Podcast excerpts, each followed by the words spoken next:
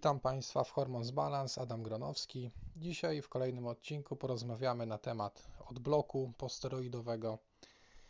Temat znany przede wszystkim kulturystom, osobom ćwiczącym na siłowniach, no i oczywiście przyjmujących środki anaboliczne. Także jeżeli chodzi o tą grupę docelową, doskonale wiedzą, na czym rzecz polega w pojęciu odbloku. No, dla szerszej publiczności trochę wyjaśnię mechanizm, patomechanizm blokady przysadki, która powstaje w wyniku zastosowania środków anabolicznych. Już mówię, że środki anaboliczne, te zarówno dostępne legalnie, jak i te z podziemia siłownianego, no, mają róż, wykazują różną siłę działania w zakresie hamowania układu podzgórzowo-przysadkowego. Niektóre hamują bardziej, niektóre hamują mniej. W każdym razie yy, oczywiście no, to też już ten temat jest doskonale yy, panom kulturystom znany, które z tych środków są silniejszymi inhibitorami układu podzgórzowo-przysadkowego, które są słabszymi. Ja tylko powiem, że yy, z tych silniejszych zdecydowanie tutaj prym wiedzie, yy, wiodą w zasadzie yy, estry naturalnego testosteronu w różnych yy, konfiguracjach. Oraz y, bardzo silny anabolik Deka, du, Durabolin. Y, inne hamują tą przysadkę mniej. Y, niektóre y, syntetyczne, pochodne, nie ulegające aromatyzacji nie hamują jej w ogóle, także mają tą przewagę, że y, tego odbloku wówczas nie trzeba y, tutaj przeprowadzać, z tym, że no, cykle siłowniane w większości składają się z tak zwanej bazy, polegającej na zastosowaniu estrów naturalnego testosteronu, wzbogaconych jeszcze o dodatkowe y, anaboliki y, w różnych konfiguracjach, w zależności od fazy, także jeżeli by tutaj użyć tylko i wyłącznie pochodnej testosteronu, która nie ulega aromatyzacji, no to byłaby to zbyt słaba pochodna tego testosteronu, no i tego efektu anabolicznego, takiego pożądanego, by się w ten sposób nie osiągnęło. Jeżeli chodzi o patomechanizm, jeżeli stosujemy anaboliki, to tutaj no, działa to wszystko na zasadzie tak zwanego sprzężenia ujemnego zwrotnego, polegającego na tym, że jeżeli układ kierowniczy, czyli układ podzgórzowo-przysadkowy wydzielający swoje hormony, czyli gonadotropiny, pobudza w tym przypadku jądra do produkcji hormonów obwodowych, czyli testosteronu przez komórki w wyniku pobudzenia komórek Leydiga, przez gonadotropinę L H, no i spermatogenezy, czyli produkcja plemników przez hormon F S H, będący gonadotropiną. No i tutaj, jeżeli wzrasta produkcja testosteronu przez jądro, on wtórnie hamuje te hormony układu podzgórzowo-przysadkowego i w ten sposób następuje regulacja całej osi gonadalnej. Jeśli chodzi o efekt ujemnego sprzężenia zwrotnego, to tutaj oczywiście no, te mechanizmy są różnie wydajne u różnych indywidualnych osób. Także jeżeli ktoś stosuje anaboliki, no to możemy mieć jakby po jednej stronie jednego kulturystę, który wlewa w siebie wszystkie możliwe koktajle różnych anabolików w gigantycznych dawkach i w zasadzie, jeżeli chodzi o blokadę układu podzgórzowo-przysadkowego, to ledwo co tam dochodzi do lekkiego przyhamowania. No i z drugiej strony możemy mieć człowieka, który przyjmuje testosteron w ramach substytucji testosteronowej, czyli T R T, no i to są niewielkie dawki odtwórcze, a już mu tam bardzo mocno tą przysadkę blokuje. Po prostu yy, jest to kwestia indywidualnej wrażliwości układu podzgórzowo-przysadkowego na efekty hamowania yy, yy, testosteronu lub pochodnych testosteronu. W związku z tym, że taka sytuacja ma miejsce, no jeżeli chce się przeprowadzić odblok, no to najpierw trzeba ocenić, z jakiego rodzaju zaawansowaniem, stopniem zaawansowania mamy do czynienia, jeżeli chodzi o tą blokadę, czyli po prostu pomierzyć, jakie mamy stężenia obwodowych hormonów oraz przede wszystkim gonadotropin L H i F S H. Jeżeli one będą bardzo mocno stłumione, praktycznie nieoznaczalne, no to wówczas wiemy, że rzeczywiście ta blokada jest bardzo silna, No i trzeba przygotować protokół trochę bardziej agresywny, odblokowy. Jeżeli natomiast mamy do czynienia z lekkim przyhamowaniem, no to najprawdopodobniej niewielkie działania korygujące tutaj naprowadzą całą sytuację na właściwe tory. No i ten odblok będzie po pierwsze odblokiem krótkotrwałym z wykorzystaniem mniejszej ilości preparatów oraz mniejszych dawek. No i z dużym prawdopodobieństwem większa będzie szansa na uzyskanie trwałego efektu końcowego. To jeżeli chodzi o patofizjologię, natomiast przejdźmy od razu do możliwości, jakie mamy tutaj w arsenale. Już mówię, że odbloki mogą być dwojakiego rodzaju. Odblok może być takim odblokiem tylko i wyłącznie częściowym, czyli polega to na tym, że podajemy pewną, pewien preparat w odpowiedniej dawce i on ma tylko nas jakby na, na pewnym etapie końcowym danego cyklu troszeczkę odblokować jądra w zakresie produkcji własnej testosteronu i uruchomienia spermatogenezy. No i oczywiście potem po tej krótkiej przerwie wracamy na cykl, także no, te fazy postępują po sobie, no i oczywiście dany cykl zawsze jest zamykany tą częściowym odblokiem i tak cały system rozpoczyna się od początku. No i mamy odblok już całkowity, czyli to jest taka sytuacja, kiedy trafia pacjent, no i mówi, że definitywnie chce z tym skończyć, pobawił się, no ale teraz już ta zabawa już mu się znudziła, no i chce zrobić porządek, jeżeli chodzi o swoją oś gonadalną, i to taki definitywny, no i wtedy wykorzystujemy protokoły stosowane w odbloku pełnym, trwałym. No i teraz jakie mamy możliwości? Generalnie bym powiedział, że takie są trzy główne sposoby w zakresie postępowania w odbloku. Oprócz tego są różne konfiguracje, to znaczy się, to nie jest powiedziane, że tylko jedną metodę można w danym przypadku wykorzystać, ponieważ najbardziej popularne na siłowniach są schematy łączone. No, czy jest ich sens stosowania, o tym w dalszej części odcinku, odcinka. Natomiast no, chcę powiedzieć, że tutaj jakby konfiguracje można różne tworzyć, nie ma jednego schematu, natomiast są trzy jakby takie wizje.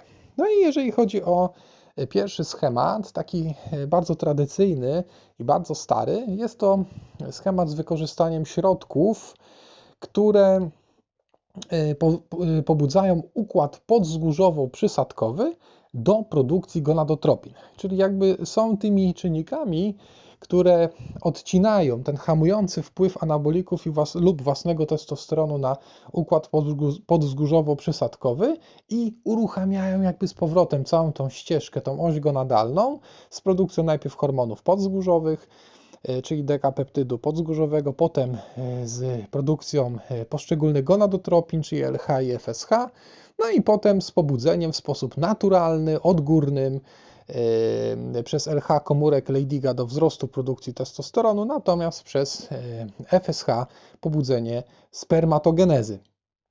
Yy, to jest jakby yy, pierwszy sposób odblokowy.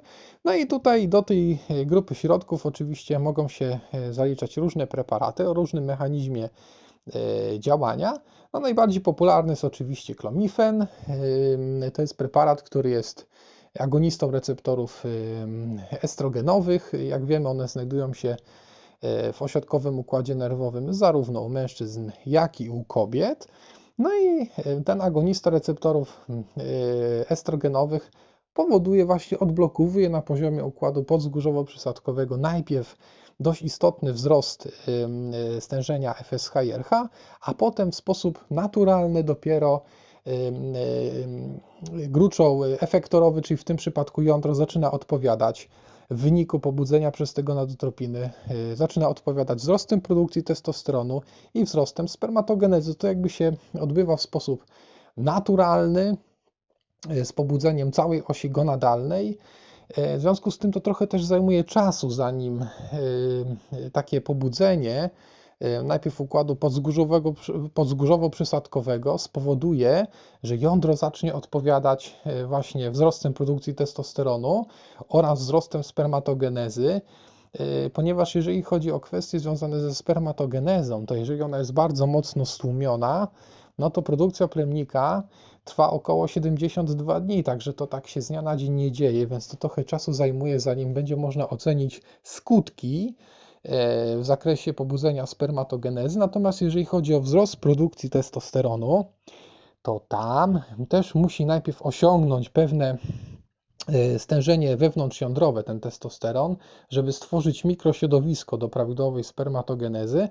No i oczywiście potem dopiero naprodukować odpowiednią ilość systemowego testosteronu, tak żeby ten testosteron pełnił swoje biologiczne funkcje i nie generował zespołu niedoboru testosteronu, który jest no, zespołem bardzo dokuczliwym. No i szczególnie jeżeli się wpadnie w taki dołek testosteronowy, jeżeli się tego odbloku w ogóle nie wykona po zakończeniu cyklu, no to większość tych kulturystów, którzy właśnie tym sposobem próbowali sprawę załatwić, no to pewnie już wie, z czym to się wiązało. No ja powiem tylko dla szerszej publiczności, że dotyczy to po prostu zarówno bardzo nasilonych aspektów psychicznych, czyli spadku libido, obniżenia nastroju, niemocy, utraty sił witalnych. Natomiast jeżeli chodzi o sferę fizyczną, no to oczywiście, tak jak powiedziałem, tu kwestia libido, obniżonego libido, spadku wzwodów, spadku masy mięśniowej, no i spadku tego napędu. No jeżeli ta sytuacja trwa dłużej, no to nawet i dochodzi do regresu masy mięśniowej. Także odblok jest dosyć istotną częścią takiego protokołu anabolicznego, albo jeżeli chce się zakończyć przygodę z anabolikami, no i on musi być wykonany w sposób prawidłowy, no i przede wszystkim kontrolowany. Czyli mamy jakby pierwszy sposób z wykorzystaniem środków będących agonistami receptorów estrogenowych na poziomie układu podzgórzowo-przysadkowego. No tam można też oczywiście inne leki z tej grupy zastosować. Kolejnym jest tutaj tamoksyfen. Także jest to kolejna możliwość wykorzystania preparatu z tej grupy środków. No jeszcze cieszący się trochę mniejszą popularnością, przynajmniej w Polsce, raloxifen, który ma tą dobrą jeszcze właściwość, że dodatkowo jest tym czynnikiem protekcyjnym, jeżeli chodzi o kościec. No tu jest taka sprawa, że jeżeli w wyniku nieprawidłowo przeprowadzonego odbloku te, to stężenie testosteronu naturalnego produkowanego przez własne jądro utrzymywałoby się zbyt długo i powstałaby no, taka hipotestosteronemia, czyli za niskie stężenie testosteronu we krwi, no i to by trwało jakiś odcinek dłuższy czasu, no to oprócz tego, że dojdzie do sarkopenii, czyli do utraty masy mięśniowej, no i pojawienia się rozrostu tkanki tłuszczowej, no to jeszcze dodatkowo może osłabić się kościec. Natomiast no tutaj, jeżeli chodzi o wpływ z wykorzystaniem raloksifenu, no to może tutaj nie jest to kwestia długotrwałego stosowania tego preparatu, ale ta właściwość wynikająca z protekcyjnego działania na kościec raloksifenu też jest, jakby jest taką pewną wartością dodaną. Druga możliwość to są kwestie preparatów będących inhibitorami aromatazy. One w wyniku hamowania aromatyzacji testosteronu do estradiolu też powodują w, jako efekt biologiczny wzrost produkcji hormonów układu podzgórzowo-przysadkowego, więc to jest jakby druga opcja. No i tutaj, jeżeli chodzi o te inhibitory aromatazy, są też różne jakby możliwości w obrębie tej grupy środków. Są zarówno preparaty będące silnymi inhibitorami, czyli takie, do których się na przykład zalicza letrozol. No i mamy też jeszcze kompensacyjnych inhibitorów, takich troszeczkę łagodniejszych pod tym kątem. No i do tych preparatów na przykład zalicza się Symex. No i tutaj jakby jest druga opcja, jaką można zastosować. No jeżeli chodzi o tutaj jakby z, sprawy z wykorzystaniem jeszcze tych inhibitorów aromatazy, tak jak zresztą tamoksifenu, no to jeżeli na przykład temu, tej blokadzie układu pozgórzowo-przysadkowego towarzyszy jednocześnie ginekomastia spowodowana na przykład nadmierną aromatyzacją tych naturalnych estrów testosteronu podawanych w nadmiarze lub też niektórych anabolików, które mają silną tendencję do przechodzenia konwersji w, w produkty metabolity estrogenne, no to tutaj jakby z wykorzystaniem tamoksifenu lub inhibitorów aromatazy można dodatkowo leczyć pojawiającą się wtedy ginekomastię, czyli rozrost tkanki gruczołowej sutków. No i jeżeli tutaj już jesteśmy troszeczkę przy tym temacie ginekomastii, no to tutaj jeżeli chodzi o ginekomastię posteroidową, to powiem tylko, że moje własne doświadczenia są pozytywne, jeżeli chodzi o wykorzystanie akurat inhibitorów aromatazy, więc jeżeli przychodzi taki pacjent zblokowany, dodatkowo jeszcze sika mlekiem na odległość z tych powiększonych sutków i one są tkliwe mocno i powiększone, no to lepiej jest zastosować mimo wszystko inhibitor aromatazy z tego względu, że zblokowanie aromatyzacji testosteronu do estradiolu daje bardziej taki, są efektywne po prostu bardziej te środki, bardziej, bardziej daje to lepszy efekt końcowy, pomimo tego, że dokonuje się on zdecydowanie wolniej niż z zastosowaniem tamoksifenu chociażby, dlatego że tamoksyfen będący agonistą receptorów estrogenowych, owszem, też przyhamowuje dosyć skutecznie i szybko tą, ten rozrost tkanki gruczołowej piersi, natomiast cała rzecz polega na tym, że jest to efekt przejściowy. No jeżeli ten wpływ agonistyczny, modulujący ten receptor przestanie działać, czyli po prostu się go zakończy leczenie z wykorzystaniem tamoksifenu, to po prostu często ta tkanka gruczołowa z powrotem nawraca ze wszystkimi tego konsekwencjami, czyli tkliwością, bólem, no i czasami, czasami pocieknięciem mleka. Natomiast jeżeli chodzi o wykorzystanie inhibitorów aromatazy, tam ten efekt jest troszeczkę bardziej rozciągnięty w czasie, ta tkanka gruczołowa trochę wolniej nam schodzi, ulega regresowi, ale jak już ulegnie regresowi, no to z dużą dozą prawdopodobieństwa nie nastąpi tam żaden efekt z odbicia. Mówię to w kontekście takim, ponieważ jeżeli byśmy mieli mężczyznę, który no, nie stosował środków anabolicznych i nie jest jakimś stałym bywalcem siłowni, no i przychodzi z ginekomastią, to tutaj zazwyczaj lekiem pierwszego rzutu jest jednak tamoksyfen, ponieważ jest skuteczny. Natomiast jeżeli chodzi o panów kulturystów, no to niestety tutaj troszeczkę sytuacja jest inna, ponieważ tam te koktajle anaboliczne tak mocno oddziaływują na poszczególne tkanki, że no jeżeli się powiedzmy wprowadzi jakiś protokół korygujący leczniczy, no i się go zbyt przedwcześnie zakończy, no to bardzo duża zmienność objawów tam występuje, nie? No i w kontekście chociażby tej ginekomastii, no to tutaj właśnie kwestie wykorzystania tamoksifenu i inhibitorów aromatazy, no jest jednak widoczna, ewidentna przewaga jednak tych, jednak tych inhibitorów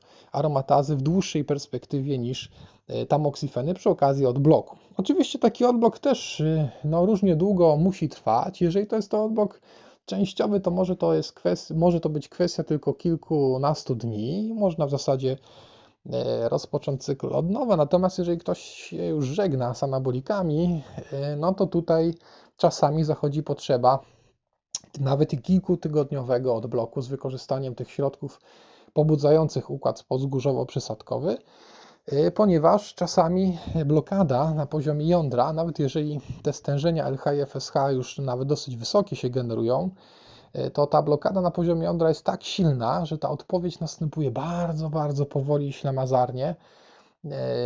No i na ten efekt końcowy trzeba rzeczywiście trochę poczekać. To zabiera czas. Natomiast no, panowie często są niecierpliwi, no, chcieliby pewne efekty uzyskać już dużo szybciej. No i tutaj jakby rodzi się chęć, żeby ten efekt trochę przyspieszyć w czasie, czyli te środki będące tymi preparatami pobudzającymi układ podzgórzowo-przysadkowy chcą jeszcze wspomóc dodatkowo za pomocą innych preparatów o innym punkcie uchwytu, żeby ten efekt osiągnąć szybciej. No i teraz jeżeli chodzi o drugą możliwość, jaką możemy wykorzystać, to jest to możliwość, z wykorzyst- schemat z wykorzystaniem H C G, czyli gonadotropiny kosmówkowej. H C G jest to substancja, hormon w zasadzie, który jest produkowany przez kosmówkę w trakcie ciąży i tego się go tam produkuje bardzo, produkują bardzo duże ilości w ciąży. No i on tam pobudza w tym łożysku poszczególne komórki efektorowe do produkcji różnych hormonów steroidowych. No a jeżeli chodzi o aktywność tego H C G, to ono w organizmie męskim imituje działanie L H, czyli po prostu wywiera ten sam efekt, mianowicie pobudza komórki Leydiga, komórki śródmiąższowe Leydiga w jądrach do wzrostu produkcji testosteronu. Jeżeli chodzi o H C G i L H, to to H C G ma o tyle przewagi nad L H, że L H ma swój krótki okres półtrwania, to znaczy się zadziała, połączy się ze swoim receptorem, zadziała, wywrze swój efekt biologiczny, który jest efektem stosunkowo krótkotrwałym. Natomiast H C G w związku z tym, że ma większość ilość reszt cukrowych, reszt sialowych w swojej cząsteczce, powoduje, że ta cząsteczka jest o wiele bardziej stabilna i okres półtrwania jest zdecydowanie dłuższy niż L H, w związku z czym to pobudzenie komórek Leydiga jest o wiele dłuższe. No i jeżeli chodzi o zastosowanie gonadotropiny kosmówkowej, H C G, schematów jest bardzo dużo.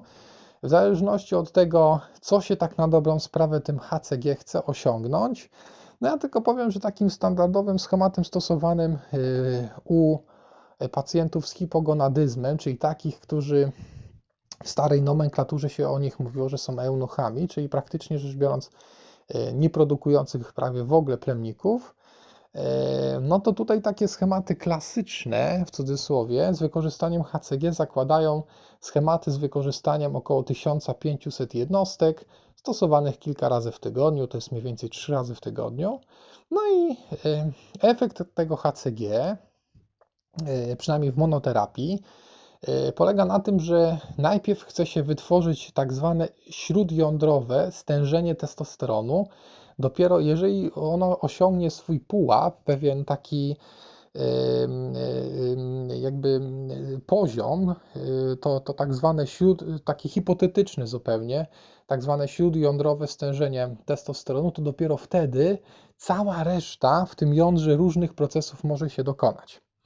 Problem z tym śródjądrowym stężeniem testosteronu jest taki, że jest to parametr, który jest bardzo użyteczny, natomiast jest całkowicie niemierzalny.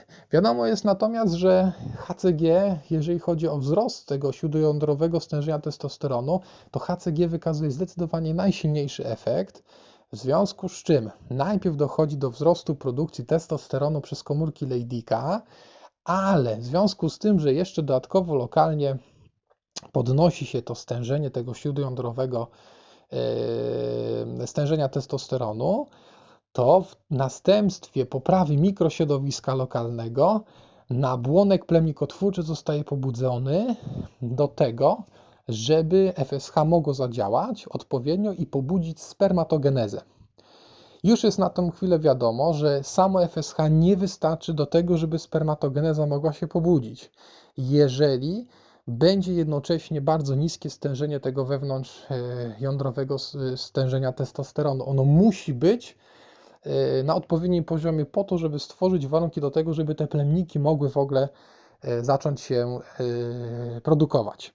No i żeby oczywiście ta produkcja wynika bezpośrednio z pobudzenia przez F S H. Natomiast to F S H będzie no, mało skuteczne, jeżeli nie osiągnie się tego, tego hipotetycznego, prawidłowego punktu, jakim jest śródjądrowe stężenie testosteronu. No i to H C G właśnie pobudza tą spermatogenezę w ten sposób, że podnosi zarówno stężenie systemowego testosteronu, czyli te objawy zespołu niedoboru testosteronu powolutku nam ustępują. Natomiast ta spermatogeneza już troszeczkę dłuższym, w dłuższej perspektywie czasowej jest pobudzana właśnie przez to, że to mikrośrodowisko wewnątrz jądra nabiera odpowiednich cech do tego, żeby przyzwoić F S H na to, żeby ta spermatogeneza w końcu mogła się uruchomić. No i jeżeli za pomocą samego H C G, czyli to jest kwestia około trzech do sześciu miesięcy, nie da się pobudzić należytej spermatogenezy, no to wtedy musimy troszeczkę nasze działanie zmodyfikować i zaostrzyć, no i wtedy już do gry wchodzą gonadotropiny syntetyczne.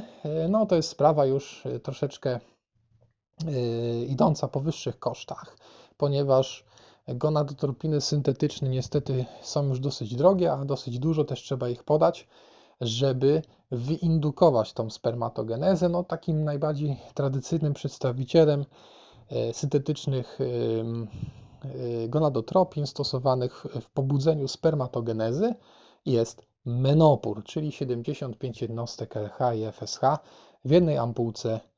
No i taką terapię łączoną, czyli H C G i menopuru, stosuje się przez kilka miesięcy w celu uzyskania swojego efektu. Natomiast jeżeli chodzi o panów kulturystów, to tutaj no, ci, którzy są zainteresowani tym, żeby tą spermatogenezę faktycznie pobudzić, przywrócić jej swój pełen blask, no to często ta, ta blokada układu podzgórzowo-przysadkowego no nie jest aż na tyle silna, żeby nie udało się tego zrobić za pomocą samego H C G. Najczęściej te protokoły bazujące o wykorzystanie samego H C G załatwiają dwa problemy, mianowicie niwelują ten zespół niedoboru testosteronu wynikający z tej luki testosteronowej po odstawieniu anabolików, no i dodatkowo jeszcze pobudzają spermatogenezę. Raczej tego efektu, żeby jeszcze trzeba było zastosować dodatkowo jakieś inne preparaty, bardziej zaawansowane gonadotropiny syntetyczne, u panów yy, kulturystów, no to raczej no jeszcze się nie spotkałem z takim przypadkiem, żeby była taka konieczność. Ta przysadka może być w wyniku stosowania anabolików dość mocno zblokowana, ale nie jest ona na tyle zblokowana, żeby nie można było tego zrobić, odblokować za pomocą monoterapii H C G. Więc tutaj najczęściej wystarczy zastosować no, jakąś dawkę. Oczywiście ona jest miareczkowana indywidualnie. Tutaj jakby sztuka polega na tym, że zaczynamy od trochę mniejszej dawki, nie takiej tradycyjnej, tak jak powiedziałem wcześniej, czyli tysiąc pięćset jednostek trzy razy w tygodniu, tylko trochę mniejszej. Patrzymy, jaki jest efekt biologiczny w zakresie produkcji testosteronu przez jądro, no i dodatkowo jaki mamy efekt, jeżeli chodzi o pobudzenie spermatogenezy.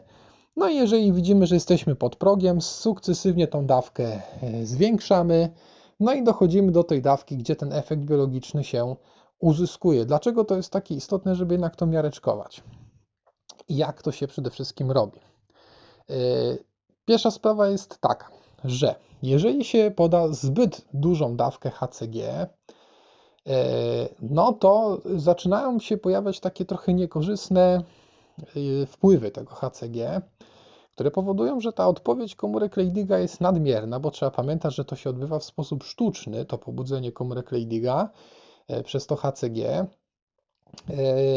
No i to żyłowanie tego silnika, czyli tych komórek Leydiga, czasami bywa na tyle intensywne, że mamy efekt końcowy w postaci bardzo dużego wzrostu testosteronu, który dodatkowo ulega bardzo silnej aromatyzacji w kierunku estradiolu.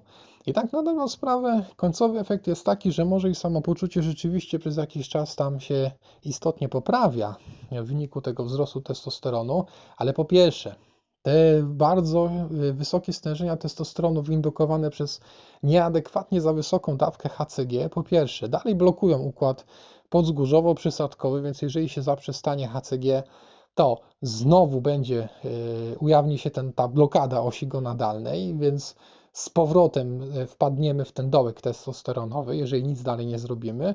Po drugie, ta nadmierna aromatyzacja tego testosteronu powoduje różne inne problemy polegające na tym, że oj, może się właśnie pojawić ginekomastia z intensywnym rozrostem tkanki gruczołowej, skliwością, wyciekiem mleka, także no tutaj sztuką jest, żeby odpowiednio to H C G miareczkować i stopniowo. Tak jak powiedziałem, są to dawki ustalane indywidualnie. U jednych wystarczy pięćset jednostek trzy razy w tygodniu lub dwa razy w tygodniu. U innych trzeba zastosować na przykład dwa tysiące jednostek co drugi dzień, żeby ten sam efekt osiągnąć. Także to jest kwestia ustalana indywidualnie. Natomiast miareczkowanie H C G odbywa się za pomocą insulinówek. Dostępne są insulinówki na rynku, zarówno już przygotowane w zestawie wraz z igłami, do niektórych trzeba igły dokupić, także no, tutaj jakby mamy kilka różnych możliwości z wykorzystaniem takiej insulinówki do miareczkowania. Natomiast jest jedna rzecz, mianowicie insulinówka jest o tyle wdzięczna, że ma fajną podziałkę, jest tam czterdzieści kresek. Można już z góry sobie przyłożyć, że jedna taka kreseczka z tych czterdziestu to jest około sto dwadzieścia pięć jednostek gonadotropiny kosmówkowej. No i jeżeli sobie odmierzymy te kreseczki, to wyjdzie nam jakaś dawka. Na przykład dziesięć kreseczek to będzie dawka tysiąc dwieście pięćdziesiąt jednostek H C G. No i to jest taka sprawa, że jeżeli sobie taką ampułkę H C G odpowiednio zmiareczkujemy na poszczególne insulinówki, czyli najpierw zmieszamy rozpuszczalnik z płynem, nabierzemy odpowiednią ilość do poszczególnych insulinówek, całość musimy trzymać w lodówce w odpowiedniej temperaturze, zapewnić odpowiednią temperaturę, no i potem sobie, jak przyjdzie odpowiedni moment, odpowiednio te przygotowane insulinówki dozować. To jeżeli chodzi o H C G, oczywiście tych preparatów dostępnych na rynku też jest całkiem sporo. Najczęściej są paczkowane te preparaty po pięć tysięcy jednostek w ampułce, ale czasami zdarzają się takie dziwy, że jest taki preparat, który ma na zaledwie pół mililitra aż sześć i pół tysiąca jednostek tego H C G, no i przez to to miareczkowanie insulinówką no, wymaga jeszcze dodatkowego rozcieńczenia, jest więcej z tym zabawy. Generalnie te najbardziej popularne preparaty mają około pięć tysięcy jednostek w mililitrze i jest to wszystko o wiele prostsze do miareczkowania. No i teraz tak, powiedziałem, że jest pokusa, żeby łączyć ze sobą, żeby ten efekt uzyskać szybszy. Natomiast no, ja powiem szczerze, że nie jestem za bardzo zwolennikiem łączenia H C G z tymi lekami pobudzającymi układ spodzgórzowo-przysadkowy z tego względu, że one działają troszeczkę znosząco na siebie. Bo jeżeli zastosujemy jakąś tam dawkę H C G, która no, okaże się, że jest za wysoka i te stężenia testosteronu wygenerowane powstaną zbyt duże, to tak na dobrą sprawę one, ten testosteron wygenerowany przez te komórki Leydiga no będzie tam konkurował z tymi lekami yy, pobudzającymi układ podzgórzowo-przysadkowy, będzie z nimi konkurował, bo będzie chciał hamować, tamte będą chcia, chciały pobudzić i tak na dobrą sprawę to działanie będzie się nawzajem siebie znosić, yy, w związku z czym tam yy, no ciężko będzie w takich przypadkach, jeżeli już dany protokół powiedzmy spełni swoją rolę, ale będzie się chciało z niego zejść, no i zacznie, jeżeli coś zacznie znowu nawracać, psuć się, to znaczy się powróci po prostu zespół niedoboru testosteronu, no to ciężko będzie wówczas tak, tak na dobrą sprawę no, zorientować się, co tam nie zagrało, czy nie było należytej odpowiedzi w zakresie układu podzgórzowo-przysadkowego na daną dawkę preparatu, czy tam tamoksifenu, czy klomifenu, czy, wrąc, czy wreszcie za krótko był on stosowany, a może dawka H C G na przykład była za wysoka, no i ona tam dodatkowo hamowała, no i to hamowanie się ujawniło, jak się to H C G zaprzestało. Także jeżeli nie ma takiej bezwzględnej konieczności, to nie powinno się tutaj w zakresie tego odbloku no, wprowadzać jakieś udziwnienia w postaci politerapii z wykorzystaniem różnych mechanizmów. Ja wiem, że jest taka tendencja, Yy, bardzo ogromna tendencja na siłowniach, że w związku z tym, że ci panowie kulturyści są już w ogóle z natury przyzwyczajeni do wstrzykiwania sobie domięśniowo różnych koktajli, różnych yy, yy, preparatów, yy, no to z tym odblokiem to tak jakby samo przez się się rozumie, że no lepszy efekt się osiągnie, jeżeli się yy, coś ze sobą tam, jakiś taki stworzy protokół, który jest protokołem mieszanym, yy, no i się go zastosuje. Tylko problem polega na tym, że wszystko fajnie, jeżeli on będzie skuteczny. Mówię długofalowo, bo jeżeli powiedzmy zadziała na jakiś odcinek czasu, ale potem wszystko wróci do punktu wyjściowego, to tak na dobrą sprawę w ogóle nie będzie wiadomo, co tak na dobrą sprawę, jak to się mówi kolokwialnie, nie zagrało, nie zatrybiło w ogóle w tym mechanizmie, w tym schemacie.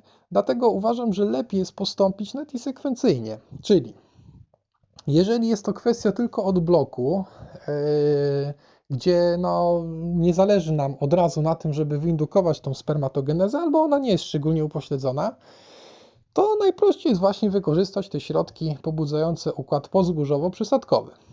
No i czekać, aż powolutku to jądro sobie odpowie yy, nat- w sposób naturalny w zakresie produkcji yy, własnego testosteronu i pobudzenia spermatogenezy. Natomiast jeżeli tam mamy ciśnienie na to, żeby szybko wyindukować tą spermatogenezę e, lub ta blokada przysadki jest naprawdę bardzo silna i przede wszystkim długotrwała, co spowodowało, że w zasadzie te jądra nam się zmniejszyły do wielkości ziaren grochu, no to tam ewidentnie zastosowanie w takich przypadkach, w takich przypadkach łagodnych preparatów, jakim jest tamoksyfen lub klomifen, to tam ta maszyneria jądrowa na pewno nie ruszy. Trzeba będzie tam wspomóc takie jądro, wtedy stosowaniem H C G i to przez dłuższy odcinek czasu. Ale ja mówię, to dotyczy takich przypadków, gdzie ta przysadka naprawdę była bardzo mocno, silnie i długotrwale zblokowana, co doprowadziło do regresu jądra. Ono takie się zrobiło jak takie malutkie dwa ziarenka u takiego, powiedzmy, porównywalne jak u pięcio czy sześcioletniego chłopca. Więc zdecydowanie w zależności od sytuacji patofizjologicznej, z jaką mamy do czynienia u danego pacjenta, to możemy albo rozpocząć trochę łagodniejszą terapię z wykorzystaniem tych preparatów pobudzających układ pozgórzowo-przysadkowy, no albo z wykorzystaniem H C G. Raczej tego ja osobiście nie praktykuję, żeby łączyć ze sobą te preparaty z przyczyn podanych przed chwilą. No i wreszcie mamy trzecią możliwość. I tutaj te możliwości jakby podzieliłbym jeszcze na dwie części, mianowicie można albo wykorzystać w ramach substytucji testosteronowej syntetyczne preparaty testosteronu, które nie ulegają aromatyzacji. No i wtedy efekt jest taki, że jeżeli taki preparat testosteronu się wykorzysta, to wszystkie te objawy wynikające z zespołu niedoboru testosteronu zostaną pokryte, ich nie będzie, zostaną zniwelowane. Natomiast w związku z tym, że tam taki testosteron syntetyczny nie ulega aromatyzacji, w związku z tym nie wykazuje potencjału blokującego układ podzgórzowo-przysadkowy, to ta przysadka, ten cały układ podzgórzowo-przysadkowy będzie mógł powolutku się dokonywać, będzie się ta, ten odblok w sposób samoistny, naturalny zacznie powolutku produkować jakieś tam stężenia gonadotropin, no i potem będzie pobud- zacznie pobudzać w następstwie, w kolejnym etapie zacznie pobudzać jądra do produkcji własnej testosteronu i to w żaden sposób nie będzie ta substytucja zewnętrzna tych preparatów testosteronu nieraumatyzujących w żaden sposób nie będzie tego procesu blokowała. No i był taki kiedyś bardzo wdzięczny preparat, bardzo go lubiłem, yy, ponieważ to był testosteron, który, syntetyczny testosteron, pochodna testosteronu, która nie ulegała aromatyzacji. Bardzo fajnie niwelowała wszelkie objawy zespołu niedoboru testosteronu, kiedy taki kulturysta wpadał w dołek testosteronowy. Natomiast no i te wszystkie objawy zostały przy, przez niego bardzo ładnie zabezpieczone. Co więcej, przyspieszył proces spermatogenezy, więc on, ja go naprawdę bardzo sobie ceniłem. Niestety on od pewnego czasu na polskim rynku jest mało, słabo dostępny. W podziemiach wygląda to trochę lepiej, ale Mówimy tutaj o całkowitych, całkowicie legalnych źródłach, a testosteron, o którym mówię, nazywa się mesterolonem. Eee, przykład, jest to preparat handlowy Proviron. No i jeżeli się zastosuje odpowiednią dawkę takiego testosteronu, to pokrywa się te objawy dołka testosteronowego, natomiast daje się czas na to, żeby układ pozgórzowo-przysadkowy w sposób powolutku, powolu, taki powolny, naturalny, uległ odblokowaniu i sobie w ramach odbudowy tej osi gonadalnej w kolejnym etapie pobudził jądra do wzrostu produkcji własnego testosteronu oraz sperm, pobudzenia spermatogenezy.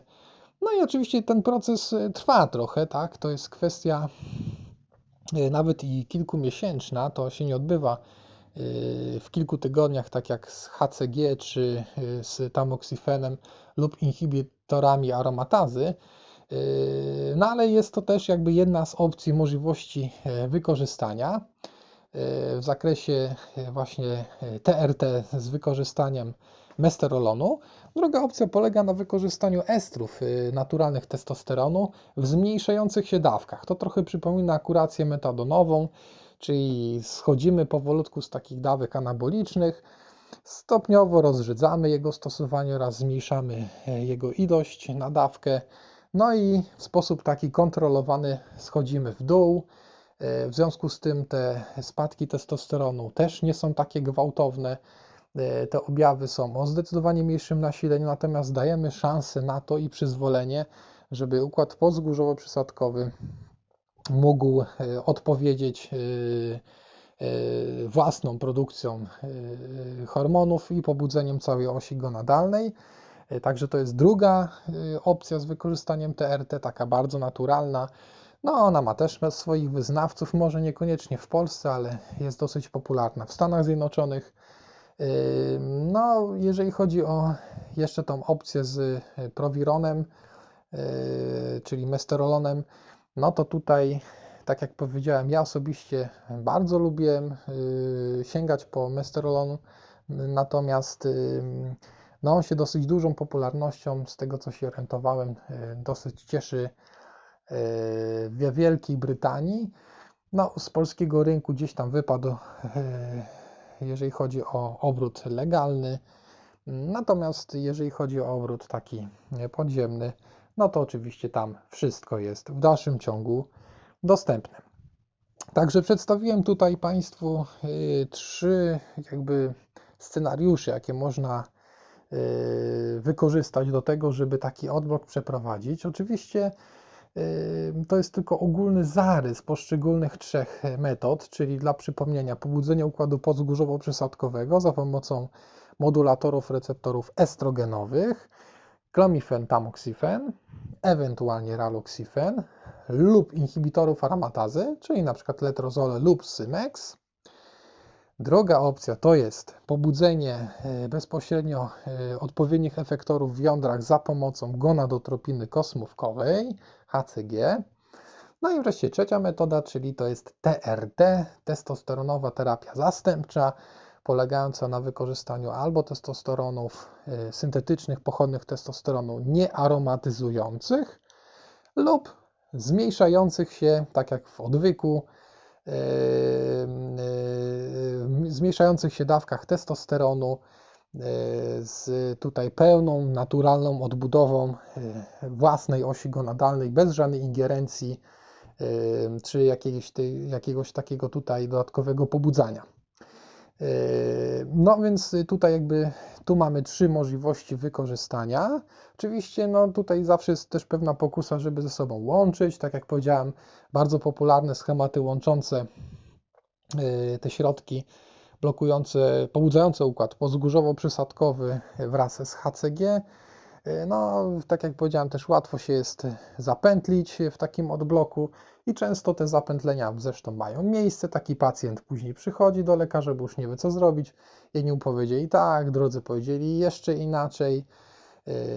Albo inaczej, inna sytuacja. Była odpowiedź fajna, wszystko się fajnie działo, potem zaczął schodzić z jednego i drugiego i no wszystko wróciło do punktu wyjściowego, znowu wpadł w dołek testosteronowy i trzeba było znowu przeprowadzić odblok. I teraz nie wiadomo było, w jaki sposób to zrobić. Czy z wykorzystaniem H C G, czy z wykorzystaniem klomifenu, czy może znowu z jednym i drugim.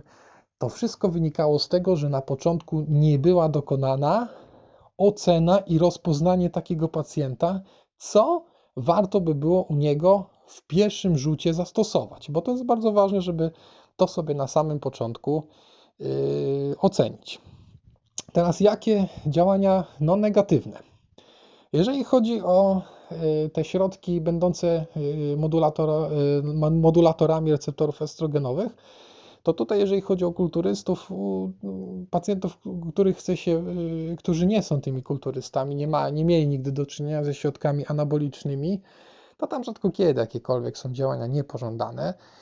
Natomiast u kulturystów częściej się to obserwuje. Jeżeli chodzi właśnie o te preparaty, to zdarzały się takie typowe objawy wypadowe.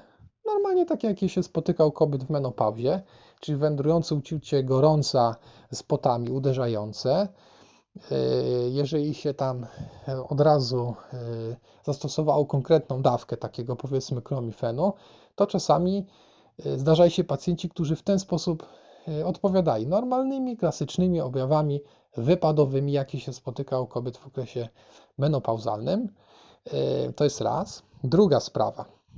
Zdarzały się właśnie takie spektakularne poprawy, jeżeli chodzi o ginekomastię, ale z bardzo nasilonym efektem rebound, czyli z takim bardzo silnym, dynamicznym nawrotem w zakresie tej ginekomastii, jeżeli się zaprzestało od bloku z wykorzystaniem tych agonistów receptorów, modulatorów receptorów estrogenowych, przepraszam. To jest raz. Druga sprawa, jeżeli chodzi o inhibitory aromatazy, to mi się zdarzały bóle kostne, może rzadko, ale jednak coś takiego obserwowałem, że mówię oczywiście o kulturystach, że zdarzały się bóle stawowe i kostne oraz bóle głowy z wykorzystaniem właśnie inhibitorów aromatazy. Natomiast ten efekt tego w zakresie takiego nagłego powrotu, jeżeli chodzi o ginekomastię, to on raczej w tych inhibitorach nie był obserwowany, więc tutaj jakby pod tym kątem się dosyć dobrze sprawdza taki preparat. Jeżeli chodzi o H C G, no to tutaj, jeżeli się przesadziło z dawką, to już trochę wspomniałem o tym, że może właśnie dojść do takiej ginekomastii, można sobie ją wygenerować zbyt dużą dawką. Poza tym no, może dojść do takiego trochę nadmiernego pobudzenia wynikającego z bardzo silnego wyrzutu tego testosteronu i takiej dynamicznej produkcji przez jądra w wyniku zastosowania H C G w nieadekwatnie za wysokiej dawce, więc no tutaj taki też może się trochę dziwny efekt pojawić. No i coś, co jest bardzo nieprzyjemne i bardzo opłakane w skutkach, natomiast stosunkowo rzadko występuje, ale jest opisywane w literaturze medycznej, mianowicie martwica sieci jądra. Jeżeli coś takiego dojdzie w wyniku zastosowania H C G, czyli do tej martwicy sieci jądra, no to w zasadzie wszystko, można powiedzieć, jest już pozamiatane. To znaczy się tam żadnej spermatogenezy, produkcji plemników już w takim jądrze nie będzie, ponieważ to jądro uległo całkowitej martwicy, bariera krew-jądro zostanie przełamana i nabłonek plemnikotwórczy zniszczony. Na szczęście, jeżeli chodzi o yy, to bardzo tragiczne powikłanie, ono się zdarza no, wyjątkowo rzadko, natomiast no, literatura no i powiedzmy pewna grupa andrologów bardzo na to uczula, ponieważ no, jest to, to coś, z czym się później już za bardzo człowiek no, no, nie będzie w stanie tego w żaden sposób opanować lub odwrócić. No jeżeli chodzi o preparaty z tej trzeciego sposobu odbloku, czyli z wykorzystaniem T R T, no to jeżeli chodzi o mesterolon, to w zasadzie tam nie było żadnych działań niepożądanych. Zdarzały się efekty takie, że po prostu to działanie testosteronowe mesterolonu było troszeczkę za słabe. To znaczy się ten pacjent lepiej się czuł, już widział, że troszeczkę odzyskuje moc. Natomiast no to nie było taki, nie był to taki powrót pełen w cudzysłowie, tylko no to tak troszeczkę pod progiem działał. No ponieważ ta siła działania takiego mesterolonu no nie była aż tak duża jak wcześniejszych koktajli testosteronowych, które on sobie tam podawał. Zresztą no, wzrost produkcji testosteronu za pomocą H C G też jest o wiele bardziej dynamiczny i szybszy w czasie. Natomiast jeżeli chodzi o mesterolon, tam w zasadzie tych działań niepożądanych nie było praktycznie w ogóle. Natomiast jeżeli chodzi o T R T, no to tutaj tak jak w, no, w każdym odwyku, jeżeli chodzi chociażby analogicznie do odwyku metadonowego, no jeżeli się go przeprowadzi zbyt szybko, zbyt mocno się tą dawkę redukuje, to po prostu mogą się pojawić przebijające objawy abstynencyjne, no i trzeba wtedy to powrócić do dawki wyższej i rozpocząć ten proces schodzenia ponownie w dłuższych odstępach czasowych, no i czasami po prostu ze zmniejszeniem, z mniejszym zmniejszeniem dawkowania. Także jeżeli chodzi o odblok, to chciałem w tym króciutkim odcinku bardzo syntetycznie przedstawić możliwości, jakie możemy wykorzystać w zakresie takiego postępowania andrologicznego.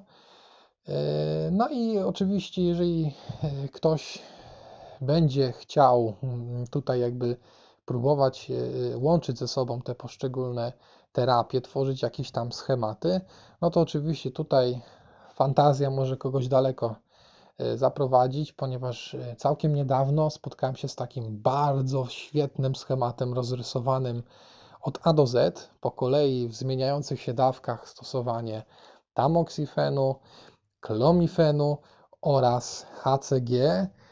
Bardzo mi się ten schemat podobał i muszę powiedzieć, że medialnie to był dopracowany, dopieszczony na tip-top. No więc jakby tutaj wena twórcza, jeżeli chodzi o niektórych powiedzmy guru, którzy chcą tam w tych odblokach zabłysnąć, no to tutaj jakby w tych schematach mogą swoją wenę twórczą na te schematy przelać. Natomiast no, w życiu codziennym w większości przypadków, znakomitej większości przypadków nie ma takiej konieczności aż tak rozbudowanej zabawy w jakieś tam rozbudowane schematy.